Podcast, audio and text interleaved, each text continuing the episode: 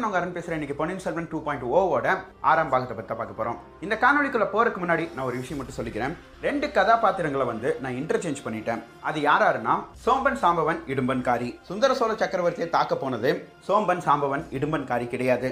இடும்பன்காரி தான் கடம்பூர் சம்புவரையர் மாளிகையில் வேலை செஞ்சுவேன். இந்த ரெண்டு கதாபாத்திரங்களை மட்டும் நான் மாற்றி சொல்லிட்டேன். அதுக்காக மன்னிச்சிருங்க. இனி கதை நகரும் போக்கில் அதை சரியாக பண்ணிக்குவோம். சரி இப்போ நம்ம கதைக்குள்ள போவோம். யாரும் எதிர்பார்க்காத எல்லோருக்கும் அதிர்ச்சியை உருவாக்குற மாதிரி ஒரு விஷயம் அன்று இரவு நடந்தது. எல்லோரும் கோயில்ல இருந்து இப்போ அந்த விடுதிக்கு போயிட்டாங்க. அந்த விடுதியில வேலை செஞ்சுட்டு இருந்த ரெண்டு பேரையும் கைது பண்ணி கொண்டு வந்து அரச குடும்பத்துக்கு முன்னாடி நிக்க வச்சாங்க. அந்த சதியில இவங்களுக்கும் பங்கு இருக்கு. இவங்களையும் தீர விசாரிங்க அப்படின்னு சொல்லிட்டு அந்த விடுதியின் முதலாளி அந்த ரெண்டு பேர்த்த கொண்டு வந்து நிறுத்தினாங்க. ஆனா அவங்க ரெண்டு பேர்த்த யாரும் விசாரிக்கிற மாதிரி தெரியல. அருள்மொழிவர்மரும் குந்தவை பிராட்டியும் ஆழ்ந்த சிந்தனையிலேயே இருக்கிறாங்க. இந்த இடத்துல பார்த்திபேந்திர பல்லவன் முன் வந்து அந்த ரெண்டு பேத்தையும் விசாரிக்க ஆரம்பிக்கிறாரு. அடுத்த தருணத்துல இங்க யாரும் எதையும் விசாரிக்க வேண்டாம். இங்க சக்கரவர்த்திக்கும் இளவரசருக்கும் ஏன் யாருக்குமே பாதுகாப்பே கிடையாது. முதல்ல நம்ம எல்லாரும் காஞ்சிபுரத்துக்கு போவோம். பாதுகாப்புக்கு வந்தவங்களும் சரியான பாதுகாப்பு தரல. கோயிலுக்கு வெளியே இருந்து நாங்க பாதுகாப்பு தரோம்னு சொன்னவங்க கூட சரியா பாதுகாப்பு தரல. சுந்தர சோழரும் அருள்மொழிவர்மரும் தான் அந்த பாண்டிய தேசத்தின் ஆபத்து உதவிகளோட சண்டை போட்டாங்க. வர்ற ஆபத்துகளை தானே சமாளிக்கணும்னா கொங்கு தேசத்தின் சிற்றரசரும் அவருடைய பாதுகாப்பு வீரர்களும் எதுக்கு? வடதிசை மாதண்ட நாயகர் எதுக்கு? அது ஏன்? பல்லவ தேசத்தின் முடிசூடப்பட்ட பல்லவ மன்னன் எதுக்கு? இப்படி பல கேள்விகள் அடுக்கடுக்க கேட்கப்படுது. இந்த கேள்வியெல்லாம் கேட்கறது யாரு அப்படின்னு சொல்லி கொஞ்சம் திரும்பி பார்த்தா சேர்ந்த அமுதனான உத்தம சோழர். இந்த இடத்துல கொங்கு தேசத்தின் சிற்றரசர் சொல்றாரு பாதுகாப்பெல்லாம் பலமா தான் இருந்தது. ஆனா இருந்தாலும் அவங்க தப்பிச்சுக்கிட்டாங்க. மன்னரையும் இளவரசரையும் பார்க்கறக்கு பொதுமக்கள் கூட்டம் அதிகமாக வெளியே இருந்தது. அந்த கூட்டத்தோட கூட்டமாக சேர்ந்து அவங்க ஓடி போயிட்டாங்க. அதனால தான் பிடிக்க முடியல அரசே மன்னிச்சுக்கோங்க. ஆனால் கொங்கு தேசம் முழுவதும் தேடல் பணி தொடங்கியாச்சு. உடனே உத்தம சோழர் கொங்கு தேசத்தின் சிற்றரசரை பார்த்து எனக்கு நீங்கள் இன்னியும் ஒரு உதவி செய்யணும். நீங்களே தஞ்சை போய் அங்கே குமார பழுவேற்றையர்னு ஒருத்தர் இருப்பார். அவர் தான் கோட்டை பாதுகாப்பை இப்போ பார்த்துட்டு இருக்கிறாரு. அவர்கிட்ட காஞ்சிபுரத்துக்கு உடனடியாக கிளம்பி வர சொல்லுங்க. அது மட்டும் இல்லாமல் கொடும்பாலூர் விக்ரமகேசரின்னு சொல்லி இன்னொருத்தர் இருப்பாரு. அவரையும் காஞ்சிபுரத்துக்கு கிளம்பி வர சொல்லுங்க. இது அரசரோட கட்டளைன்னு சொல்லுங்க. இப்பவே நாங்க எல்லாரும் காஞ்சிபுரத்துக்கு கிளம்பி ஆகணும். நாங்க போறக்கும் எங்களுக்கும் பாதுகாப்பு படை தேவை. கொங்கு தேசத்தின் சிற்றரசரும் கண்டிப்பா எங்களுடைய பாதுகாப்பு படை சக்கரவர்த்திக்கும் உங்களுக்கும் இளவரசருக்கும் வரும் அப்படின்னு சொல்றாரு. உடனே உத்தம சோழர் சொல்றாரு பாதுகாப்பு படை எங்களுக்கு தேவையில்லை. பார்த்திவேந்திர பல்லவருக்கு தான் வேணும். நாங்க காஞ்சிபுரத்துல தான் விசாரணை செய்ய போறோம். விசாரணை முடிந்ததும் உங்களுக்கும் தகவல் வரும் அப்படின்னு சொல்லிட்டு அங்கிருந்து எல்லாரும் கிளம்பி காஞ்சிபுரம் போறாங்க. அடுத்த தருணத்துல வந்தியத்தேவன் என்ன பண்றான் அப்படின்னு சொல்லி நம்ம போய் பார்த்துட்டு வந்துருவோம். வந்தியத்தேவனும் பழைய மதுராந்தக சோழர் அப்புறம் பாண்டிய தேசத்தின் ஆபத்து உதவிகள் இவங்க எல்லாரும் சேர்ந்து பொடிநடையா அன்று இரவு முழுக்க நடந்து போயிட்டு இருக்காங்க வந்தியத்தேவன் ரவிதாசன் கிட்ட இன்னும் எவ்வளவு தூரம் நடந்து போக போறோம்? எங்க போறதா உத்தேசம்? அப்படின்னு சொல்லி கேட்கிறான் அதுக்கு மந்திரவாதி ரவிதாசன் சொல்றான் இந்த கொங்கு தேசத்தோட மண்டலம் பழனிக்கு பக்கத்துல இருக்கிற ஊர் வரைக்கும் இருக்கு. அதனால பழனி மலை அடிவாரம் வரைக்கும் நம்ம போயிட்டோம்னா நம்ம பாதுகாப்பா இருந்துருவோம். இன்று இரவு முடிஞ்சு நாளை பொழுதெல்லாம் பழனிமலை அடிவாரத்துக்கு நம்ம போயிடலாம் அப்படின்னு சொல்றான் மந்திரவாதி ரவிதாசன். இந்த சமயம் அந்த சின்ன பையன் வீரபாண்டியன் வந்தியத்தேவனை கூப்பிடுறான். வந்தியத்தேவனும் அந்த சின்ன பையன் கிட்ட போய் என்ன விஷயம் சொல்லு? அப்படின்னு சொல்லி கேட்கும் பொழுது நான் உன்னை கூப்பிடல. இவங்க தான் உன்னை கூப்பிட சொன்னாங்க அப்படின்னு சொல்லிட்டு கயல்விழியை கை காட்டுறான். வந்தியத்தேவனும் கயல்விழியை பார்த்துட்டு நீ எதுக்கு என்ன கூப்பிட்ட? அப்படின்னு சொல்லி கேட்குறான் அதுக்கு கயல்விழி சொல்கிறான் நீ நல்லவன்னு சொன்னாங்க ஆனால் சோழ தேசத்துக்கு எதிராக நீயே எப்படி இப்படி செயல்படுற? அப்படின்னு சொல்லி கேட்குறான் நான் நல்லவன்னு உனக்கு யார் சொன்னது? கொஞ்ச நாளுக்கு முன்னாடி இங்கே முருகையன் சொல்லி ஒருத்தன் வந்தான். அவன் படகோட்டியான். உன்னை நல்லா தெரியும்னு வேற சொன்னான். அவனோட மனைவி ராக்கம்மா எங்களோட தான் இருக்கான் அவளை தேடிட்டு அவன் இங்கே வந்தான். அந்த சமயம் தான் சோழ தேசத்தில் நடந்த விஷயங்கள்லாம் சொல்லிட்டு இருந்தான். அப்பதான் உன்னை பற்றி நான் தெரிஞ்சுக்கிட்டேன். நீ எங்களோட வந்து சேர்ந்ததுக்கப்புறம் எனக்கு கொஞ்சம் சந்தோஷமாக இருந்தது. ஏன்னா இவங்களை எல்லாம் குறுக்கு வழியில் செலுத்தாமல் நேர் வழியில் செலுத்தி கொண்டு போவேன் அப்படின்னு சொல்லி. ஆனால் கடைசியில் இவங்களோட சேர்ந்து நீயும் குறுக்கு வழியில் போக ஆரம்பிச்சிட்ட. எங்கள் அப்பா பாண்டிய தேசத்தில் முதல் மந்திரியாக இருந்தார். என்னைக்குமே நேர்மையாக தான் இருக்கணும். சூழ்ச்சியும் தந்திரமும் உதவாது அப்படின்னு சொல்லி எனக்கு சொல்லி தந்திருக்காரு. உனக்கு தேசம் கொடுக்கல பதவி கொடுக்கலன்னு சொல்லி தானே இங்கே வந்த. இவங்களோட இருந்தீனா இன்னும் அது கிடைக்காம தான் போகும். இன்னும் பாண்டிய தேசத்தின் பாதுகாப்பு வீரர்களும் படை வீரர்களும் மறைஞ்சுதான் வாழ்ந்துட்டு இருக்காங்க. அவங்களுக்கு நீ எப்போ தலைவனாகிறியோ அப்பதான் உனக்கு கீழே ஒரு தேசமோ இல்லை நீ ஒரு தலைவனாக முடியும். ஏதோ எனக்கு பட்டதை நான் சொல்லிட்டேன். உனக்குள்ள இன்னும் கொஞ்சம் ஒரு நல்லவன் இருந்தானா நேர்மையான வழியில் போரிட்டு ஜெயிச்சுட்டு வா. இவங்களோட சேர்ந்து சூழ்ச்சி தந்திரம்னு சொல்லி போகாத அப்படின்னு சொல்றா கயல்விழி. இதுக்கப்புறம் வந்தியத்தேவன் ஒரு மிகப்பெரிய ஒரு சிந்தனைக்குள்ளேயே போறான். உடனே அங்க போயிட்டு இருக்கிற அத்தனை பேத்தையும் நிறுத்தி கொஞ்ச நேரம் உட்கார்ந்து ஓய்வு எடுத்துட்டு போவோம் அப்படின்னு சொல்றான். எல்லாரும் ஒரு ஓரமா உட்காடுறாங்க இந்த சமயம் வந்தியத்தேவன் பழைய மதுராந்தக சோழர்கிட்ட போய் நீங்கள் தான் பாண்டிய தேசத்தின் அரசரா அப்படின்னு சொல்லி கேட்குறான் பழைய மதுராந்தக சோழருக்கும் அங்கே இருக்கிற அத்தனை பேருக்கும் தூக்கி வாரி போட்டுருது. என்ன வந்தியத்தேவா இப்படி கேட்குற அப்படின்னு சொல்லி கேட்கும் பொழுது வந்தியத்தேவன் சொல்கிறான் எனக்கு என்னமோ அப்படி தெரியல. இந்த வேலையை இவங்கெல்லாம் வெற்றிகரமாக முடிக்கலன்னா நான் என்ன சொன்னாலும் செய்வாங்கன்னு சொல்லி சொன்னாங்க. அதுக்கு யார் இப்போ பொறுப்பேற்றுக்கிறது அப்படின்னு சொல்லி கேட்குறான் வந்தியத்தேவன். இதை கேட்டோன்னே பழைய மதுராந்தக சோழர் மிகப்பெரிய ஒரு சிரிப்பு சிரிக்கிறாரு. எல்லாரும் இங்கே வாங்க அப்படின்னு சொல்லி கூப்பிட்டு பழைய மதுராந்தக சோழர் என்ன சொல்கிறாருன்னா அதாவது வீரபாண்டியன் என்ன சொல்கிறாருன்னா இனிமேல் பாண்டிய தேசத்தின் முதல் மந்திரியும் பாண்டிய தேசத்தின் படைத்தலைவனும் வந்தியத்தேவன் தான் இது அரசருடைய கட்டளை அப்படின்னு சொல்றாரு. இந்த சமயம் ரவிதாசன் முன் வந்து அரசே படைத்தலைவனா அவனை நாங்க ஒத்துக்கிறோம். ஆனா முதல் மந்திரியா? ஒரு அவசரக்காரனை எப்படி போடுறது?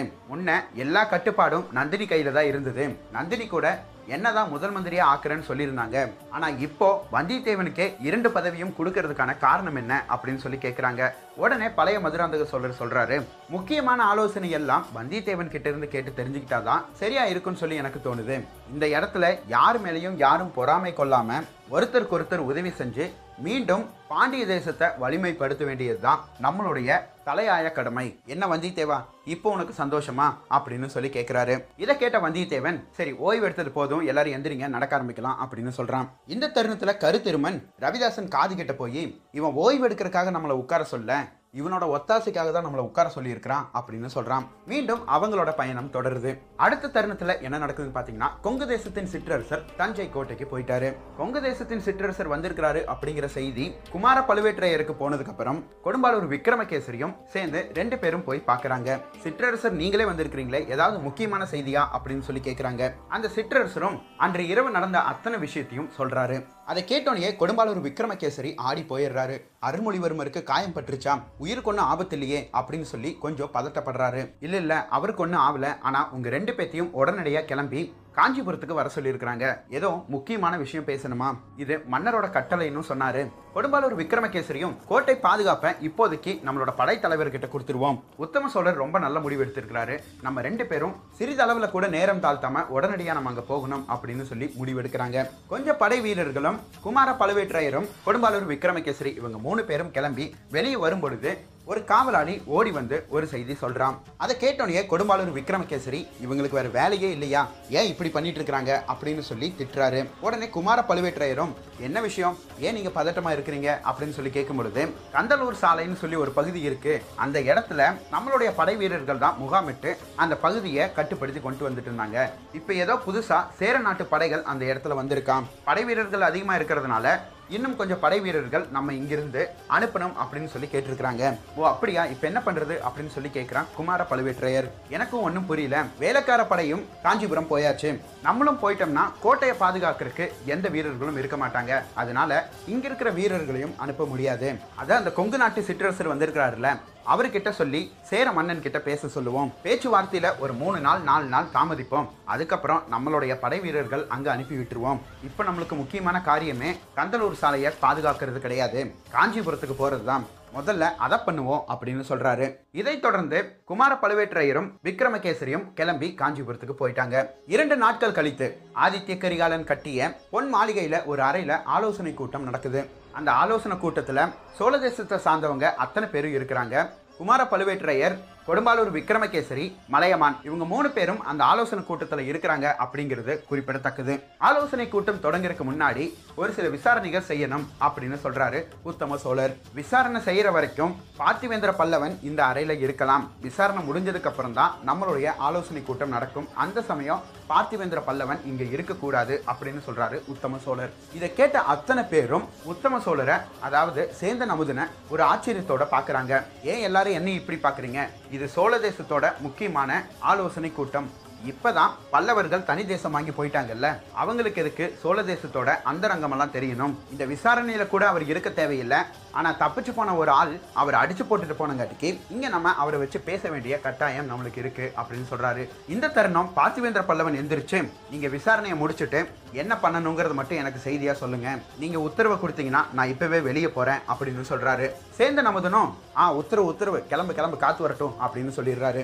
அடுத்த தருணம் கந்தன்மாறன் உத்தம சோழரை பார்த்து என்னதான் இருந்தாலும் அவரு பார்த்திவேந்திர பல்லவன் இல்லையா? இப்படி சபையில எல்லாரும் முன்னாடி அவரை அவமானப்படுத்தி இருக்க கூடாது அப்படின்னு சொல்றாரு. அதுக்கு உத்தம சோழர் பதில் தராரு. கந்தன்மாரா வடதிசை மாதண்ட நாயகரா இருக்கிற உன்னை தென் திசை மாதண்ட நாயகரா ஆக்கிருட்டுமா இல்லை அரசே அப்படியெல்லாம் எதுவும் பண்ணிடாதீங்க அப்படின்னு சொல்கிறா கந்தன்மாறன். அப்போ பேசாமல் அமைதியாக உட்காரு அப்படின்னு சொல்கிறாரு உத்தம சோழர். குந்தவை பிராட்டி பூங்குழலி வானதி மூணு பேரும் சேர்ந்து நமுதன ஒரு ஆச்சரியக்குறியோட பார்க்குறாங்க சரி இப்போ அந்த மூணு பேர்த்தை இழுத்துவாங்க அப்படின்னு சொல்கிறாங்க அதில் வர்றது இடும்பன்காரி அதுக்கப்புறம் அந்த விடுதியில் வேலை செஞ்ச ரெண்டு பேர். முதல்ல இடும்பன்காரி எல்லாத்தையும் சொல்ல ஆரம்பிக்கிறான். வந்தியத்தேவன் தான் எங்களுக்கு திட்டம் வகுத்து கொடுத்தான். இந்த மாதிரி தாக்குதல் பண்ணுங்க அப்படின்னு சொல்லிட்டு. ஆனால் கோயிலுக்குள்ளே என்ன நடந்தது எப்படி மாட்டிக்கிட்டாங்க அப்படிங்கிற செய்தி எனக்கு தெரியாது அப்படின்னு சொல்கிறான் விடுதியில் வேலை செஞ்ச ரெண்டு பேரும் ஐயா நாங்கள்லாம் கூலிக்கு வேலை செய்கிறவங்க இவங்க கொஞ்சம் காசு கொடுத்து ஒரு சில வேலைகள் இருக்குது வாங்கன்னு சொல்லி எங்கள் ரெண்டு பேர்த்த கூட்டிகிட்டு வந்தாங்க. ஆனால் இடும்பன்காரி சொல்கிறது சரிதான். வந்தியத்தேவன் தான் எங்களுக்கு மின்மினி பூச்சியை பிடிச்சி கொடுத்து ஒரு மூங்கிலுக்குள்ளே அடைச்சி வச்சு அரசர் எப்போ வெளியே போகிறாரோ அப்போ இதை பறக்க விடுங்கன்னு சொன்னார். திட்டம் வகுத்து கொடுத்ததெல்லாம் அவர் தான் அப்படின்னு சொல்கிறாங்க இந்த சமயம் உத்தம சோழர் முதல் மந்திரி அனிருத்த பிரம்மராயர் எங்க? அவரை நான் வர சொல்லியிருந்தேனே? எங்கே அப்படின்னு சொல்லி கேட்குறாரு இதோ நான் முன்னையே வந்துட்டேன். ஆனால் நீங்கள் பார்த்திபேந்திர பல்லவனுக்கும் கந்தன் மாறனுக்கும் திருப்பி கொடுத்தீங்களா ஒரு பதிலடி. அதை பார்த்து நான் ஆச்சரியப்பட்டு அங்கேயே நின்றுட்டேன் சொல்லுங்க அரசே இவங்க மூணு பேரும் வந்தியத்தேவன் தான் இதுக்கு முக்கிய காரணம் அப்படின்னு சொல்றாங்க. இதை பத்தி நீங்க என்ன நினைக்கிறீங்க அப்படின்னு சொல்லி கேட்குறாங்க முதல் மந்திரி அனிருத்த பிரம்மராயரும் நேத்து கூட எனக்கு ஒரு தகவல் கிடைச்சது. பாண்டிய தேசத்தை சேர்ந்தவங்க கொஞ்சம் பேர் வந்தியத்தேவனோட பழனி பக்கம் போயிட்டு இருக்கிறதாம். அதனால இவங்க சொல்றது வந்து உண்மையா கூட இருக்கலாம் அப்படின்னு சொல்றாங்க. இந்த சமயம் குந்தவை பிராட்டி வந்தியத்தேவன் அவங்களோட இருக்கிறாருன்னா அதுக்கு பல காரணங்கள் கூட இருக்கலாம். நம்ம அவசரப்பட்டு ஒரு முடிவுக்கு வர வேண்டாம்னு நினைக்கிறேன் அப்படின்னு சொல்கிறாங்க அருள்மொழிவர்மரும் அக்கா சொல்கிறது சரிதான். வந்தியத்தேவன் மேலே எந்த ஒரு தப்பும் இருக்காது. ஆனால் வந்தியத்தேவன் அங்கே இருக்கிறானா? அதுக்கு வேற ஏதாவது ஒரு காரணம் இருக்கலாம் அப்படின்னு சொல்கிறாரு அருள்மொழிவர்மர். இதை கேட்ட உத்தம சோழரும் அப்படின்னா முதல்ல பாண்டிய தேசத்தின் ஆபத்து உதவிகளை தேடி பிடிச்சு அவங்கள பிடிக்கிற வழியை பார்ப்போம். அதே சமயம் வந்தியத்தேவனை எங்க பார்த்தாலும் அவனையும் பிடிச்சு கொண்டு வாங்க. ஒரு கைதியா இல்ல ஒரு விருந்தாளியா கூட்டிட்டு வாங்க. நம்ம எல்லாரும் வந்தியத்தேவன் கூட உட்கார்ந்து பேசுவோம் அப்படின்னு சொல்றாரு உத்தம சோழர். இந்த தருணத்துல கந்தன்மாறன் எந்திரிச்சு நின்னு என்ன நடக்குதுங்க நீங்க எல்லாம் ராஜ குடும்பம் தானே? ராஜ குடும்பத்துக்கு எதிரா ஒருத்தர் சதி திட்டம் தீட்டி இருக்கான் அதுக்கு ஒன்னு இல்ல ரெண்டு இல்ல மூணு சாட்சிகள் வந்து வந்தியத்தேவன் தான் அந்த திட்டத்தை வகுத்து கொடுத்துருக்கான்னு சொல்லியிருக்கிறாங்க. வந்தியத்தேவன் பாண்டிய தேசத்தின் ஆபத்து உதவிகளோட இருக்கிறான் அப்படின்னு சொல்லி முதல் மந்திரி அனிருத்த பிரம்மராயரே ஒரு செய்தி சொல்கிறாரு அது ஏங்க Ponniyin Selvan two point O ஆரம்பிக்கிறதுக்கு முன்னாடியே ஒரு ப்ரமோ வீடியோ போட்டு அதில் வந்தியத்தேவன் தான் வில்லன் வந்தியத்தேவன் ஏன் வில்லனா இருக்கிறதுக்கான சாத்தியங்கள் அப்படின்னு சொல்லியும் ஒரு சில வரலாற்று சான்றுகளும் கொடுத்தாச்சு. இனியும் வந்தியத்தேவன் வில்லனா இருக்க மாட்டாரு. ஃபைனலாக ஏதாவது ட்விஸ்ட் வரும் அப்படின்னு வீடியோ பார்க்குற நேயர்களும் கமெண்ட் போடுறதும் சோழ தேசத்தில் இருக்கிற ராஜ குடும்பங்களை பேசுறதும் நல்லாவா இருக்கு? வந்தியத்தேவன் கெட்டவன் தாங்க. ஏன் அவன் மேல எந்த ஒரு நடவடிக்கையும் எடுக்க மாட்டேறீங்க? அப்படின்னு சொல்லி குமர்றான் கந்தன்மாறன். உடனே சேர்ந்த நமதுனும் என்ன கந்தன்மாரா வடக்கா இல்ல தெக்கா அப்படின்னு சொல்லி கேட்கிறான் உடனே கந்தன்மாறன் எதுவும் பேசாம அப்படியே உட்காந்துடுறான் சரி இப்போ நான் எல்லாரையும் வர சொன்னதுக்கான முக்கிய காரணம் ஒன்று இருக்கு. அதை நான் சொல்லிடுறேன். இந்த மூணு பேத்தை வெளியே கூட்டிட்டு போய் சிறையில போடுங்க அப்படின்னு சொல்லிடுறாரு. இதோ இது வந்து சோழ தேசத்தின் நாணயங்கள். அந்த விடுதியில வேலை செஞ்சுட்டு இருந்த ரெண்டு பேர்த்துக்கிட்ட இதை நான் பார்த்தேன்.